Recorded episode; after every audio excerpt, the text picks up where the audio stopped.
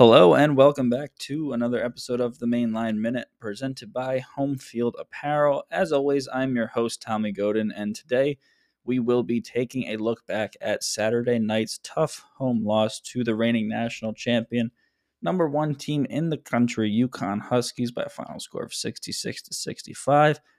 Before we get right back into it in four days on Wednesday at the world's most famous arena, Madison Square Garden, taking on Rick Pitino's St. John's Red Storm. The Johnnies have our number, have already defeated the Wildcats one time this year, but we'll be going into the Big Apple looking for revenge. So that should be a good one on Wednesday night. But such is life. We cannot look forward before we take a look backwards. And in the rear view is a tough home loss, one point home loss. I know that might have affected some people uh, out there in Las Vegas or uh, if you have the local sportsbook app on your phone. But um, Villanova did cover.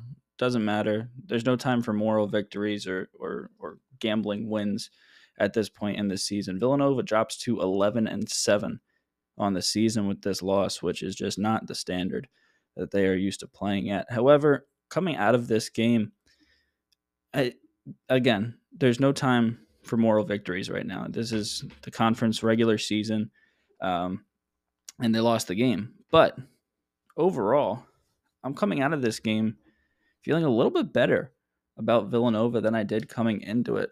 Coming out of the game uh, afterwards, TJ Bamba uh, was one of the players that elected to be interviewed, and uh, the press asked him about um, the game and, and what happened, and he talked about that obviously, but he said that they had a great week of practice. He said things really started to click. They picked up the intensity, um, and and they had they really really think that they turned a corner this week of practice. And I think if they were playing any other team aside from the national champions, the number one team, not in the conference. Well, actually, yeah, they are the number one team in the conference as well, but the number one team in the country.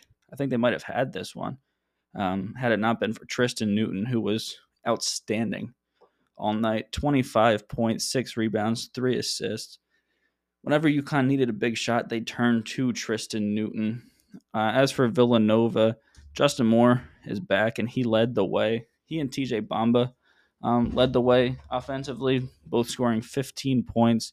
Uh, Justin Moore did it very efficiently. He was six of six from inside of the arc and uh, one of three inside it. Um, grabbed five boards, dished out an assist. Um, he had two timely, well, very untimely, actually, offensive fouls at the end of the game. Two offensive fouls in 70 seconds. Uh, the refs really getting him with that chicken wing where he didn't really have to do it. I mean, he's so big and strong uh, for a guard. He can get past other guards just by his sheer strength. Um, I get, I mean, he's being aggressive. I'm not faulting Justin um, for those whistles. I'm not faulting the refs. I mean, they were blatantly the right call. Uh, it's just unfortunate that it went down that way. Um, but yeah, I mean, the story of this game really was the runs that UConn went on. Uh, UConn went on an 11 0 run to start the game, much like St. John's did when they beat us. They went on another 11 0 run at one point in the first half. And then they went on a 13 0 run in the second half. And that's simply, I mean, that just can't happen. Um, those runs are there. I don't know what needs to change. Um, Kyle Neptune after the game says he doesn't know what needs to change. Quote, if I knew, I would tell you. I wouldn't, I would do it during the game. This is the Big East. You're going against really good teams, really good coaches, really talented players. Teams are going to throw blows at you. I've never seen anyone shut anyone out teams go on runs. It's an unfortunate part of sports. Either you respond or you don't. The good news for Villanova is they did respond. Um, every time UConn had a punch, Villanova had a counter punch, and I mean they they got knocked down three times and and they got back up three times. Unfortunately, um, they couldn't mount the uh, comeback to completion against the UConn Huskies. Um, they've had the lead in the second half. They had a chance to get it close all the way up until the end. I mean, it was a one point game uh, thanks to a Mark Armstrong half court buzzer beater at the end. But I mean, this was a close one all the way through. And and when TJ Bamba, as mentioned earlier, said that things really clicked in practice this week, I I believe him. Um, but all the credit in the world to UConn. They did a great job, uh, specifically taking away guys like Brendan Hausen, who has been on a heater of late. Brendan Hausen and Mark Armstrong.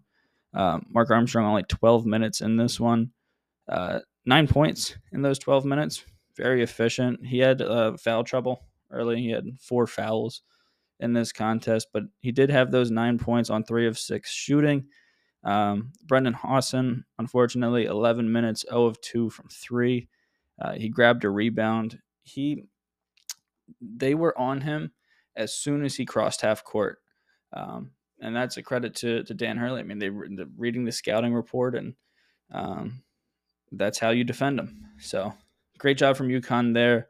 Uh, this could have been a game that got away from Villanova, granted there were guys like Alex Karaban, like Cam Spencer, who are flamethrowers, as is Brendan Hausen from beyond the three point line that weren't making open shots. So Villanova had a chance to win this game. This was not UConn's A game. And uh, unfortunately, they were unable to do it. But a lot of good things to take out of this one. Justin Moore looks fully healthy. Jordan Longino came back. He was a non factor in this one for the most part, but um, just his presence being back and, and looking forward to uh, the next couple of games with him getting healthier and healthier are going to be nice. Um, and Njoku was out of this one again with the knee soreness. They're listing it as. Um, Lance Ware had another uh, tough game in the paint. Um, getting Njoku back for guys like Clingan, like Joel Soriano on Wednesday when they take on St. John's is going to be huge, but definitely missed him tonight. All in all, I, I'm not too upset at this loss. I mean, they had a chance to win it a couple times at the end, unable to do so. But um, I, I, really do think that this team has turned the corner, and uh, and things are going to look up from here on out.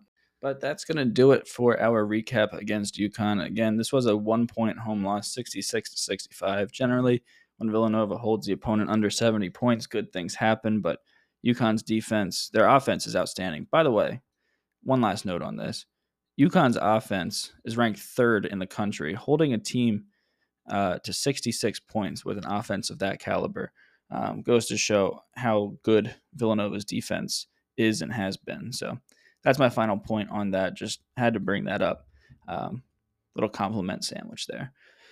But moving on. Um, oh, First, before we do that, I need to tell you guys about my friends at Home Field Apparel. I've been telling you about them all year long, and uh, the sentiment stays the same. No hard sell. Again, just please go check out their website. I was at the game on Saturday night, obviously, and uh, we saw all the the full 40 guys rocking their their blue bomber jackets. I have to I have to get one myself, but um, great stuff. Use code Nova Insider for 15% off anything you get in the store doesn't even have to be Villanova stuff. Just Nova Insider at checkout. Get you a nice little discount. Get you looking good for the next game, which is Wednesday at Madison Square Garden. And a rematch of the Red Storm of St. John's. Uh, this is a rematch from January 6th game at the Finneran Pavilion. St. John's ended up winning that one by 10. Final score 81 to 71, but um, the game was never really that close. They opened up the game on at least a 10 0 run. Um, I don't know. I don't remember exactly what it was, but um, it was another game where Villanova kept getting close, going to lead down to five or six points, and then St. John's would have an answer. Joel Soriano gave Eric Dixon all he could handle in the paint. He had 20 points in this one, eight rebounds, and three assists. He was also uh, chirping a lot with the fans, giving the V's down. So maybe the Villanova Wildcats will use that as motivation. I don't know, probably not, but you know, we got to look for storylines at some point. this is the time of season to do so. Um, but yeah, this will be a rematch of that contest. Um, TJ Bamba had his big breakout game last time Villanova played St. John's, 23 points in that one. I'm interested to see how he does um, in this one. Uh, he's going to be my X factor for this contest, but this isn't the same St. John's team that came into the Finneran Pavilion. They won 70, 81 71 in this one. Then they went back home and barely snuck out a win against Providence 75 to 73. And then, granted, these are three tough teams to play against, but three losses to Creighton, Seton Hall, and Marquette all in a row uh, for this St. John's team. So they'll be hosting Villanova coming off a three game losing streak. The Marquette game, Marquette kind of blew up the lead uh, in the middle of the second half and towards the end of the game. Uh, the lead was big, and then you turn the channel back on, and, and it's a one point game. And that was the final margin of victory for Marquette, a team that's also not playing their best basketball of the year right now. But they were able to go into um, Madison Square Garden and get that win against St. John's, which is no easy feat. KenPom has this as a 74 to 72 win for St. John's. Um, I got to agree. Uh, winning on the road in this conference is tough. Um, it's a bad spot to be in for Villanova. Uh, St. John's is so desperately looking for a bounce back game. They're at home against a team that they already handled convincingly. Um, so, I mean, on paper, it, it, sounds like it should be a big bounce back spot for St. John's, but um, I'm going to believe TJ Bamba. I really do think that they turned a corner in practice this week. I don't know what went into that. Um, I'll have to ask at the next media availability. The last one was canceled due to weather, but um, I'm excited to get back in there. Uh, but this is going to be a really I mean, these two teams are very similar metrics wise. Villanova's offense is 38th, St. John's is 41st. St. John's defense is 52nd. Villanova's is 36. So the the biggest gap there is the defenses. Villanova's defense is that much better than St. John's. St. John's has been better of late, um, but earlier in the year, I mean, we saw a block in that one by Zuby Ejiofor on Tyler Burton. Uh, Zuby Ejiofor, of course, uh, one of Villanova's targets in the portal um, over the summer, the Kansas transfer. But um, he, he's been a turnstile down in the pan. I mean, there's no better way to put it. Um, and he looked great defensively against Villanova the first time these teams faced up. Um, St. John's as a team just looks much better defensively, and that's a credit to Rick Pitino. He's a Hall of Fame head coach, one of the best basketball minds, X's and O's that you're ever going to see, that you're ever going to find. Um, he's a Hall of Famer for a reason, guys. So um, Rick Pitino, he he scares me for any team that he's on. He gave UConn a scare. It was probably I, I got to look back at, at the scores, but the UConn Iona game was probably UConn's closest game in March Madness last year when they won the national championship. So this should be a good one. Um, I'm not going to make any predictions, but uh, it will be interesting to see uh, how what adjustments Kyle Neptune makes this time around. This is the, I mean, they played DePaul twice already, but like it's DePaul, so it's really it's kind of hard to gauge um, the adjustments that Neptune has made um, from the first time around. I mean, they won the first game uh, 84 to 48, and they won the second game 94 to 69. So two very similar games. DePaul's not going to win a conference game this year. I feel pretty comfortable saying that. Um, nah, they might. They might. That's a story. That's a discussion for the Road to the Garden podcast, not this one. But um, I, I am interested to see the adjustments that Kyle Neptune makes. He threw out a couple different defensive sets at St. John's the last time they played. They ran a couple uh, different zone looks um, in the beginning of the game, and then they switched to man later on. So uh, that's going to be something that I'm keeping my eye on. Villanova's offense just looks kind of slow, to be honest, recently. So uh, I'm looking for Mark Armstrong to continue his good play if he can stay out of foul trouble again. But this should be a really good one. This is going to be a great um, test for Villanova to kind of see where they're at, kind of gauge where they are in the middle of the year, and uh, and they need to pick it up because games are running out. We're already seven games into the conference season, if I'm not mis- if I'm not mistaken. Yeah, four and three start to conference play. Two understandable losses. Marquette and Connecticut would have liked to win the first game against St. John's, but if you can steal one on the road, I mean, I guess it'll all even out. So we shall see. It's going to be a good one. I like Villanova in this one, um, as I do in every game.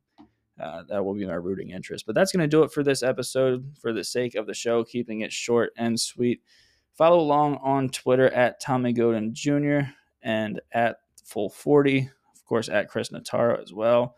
Uh, showing love to all of the Villanova Insider Network folks.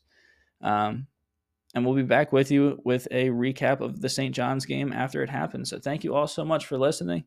And as always, go Cats.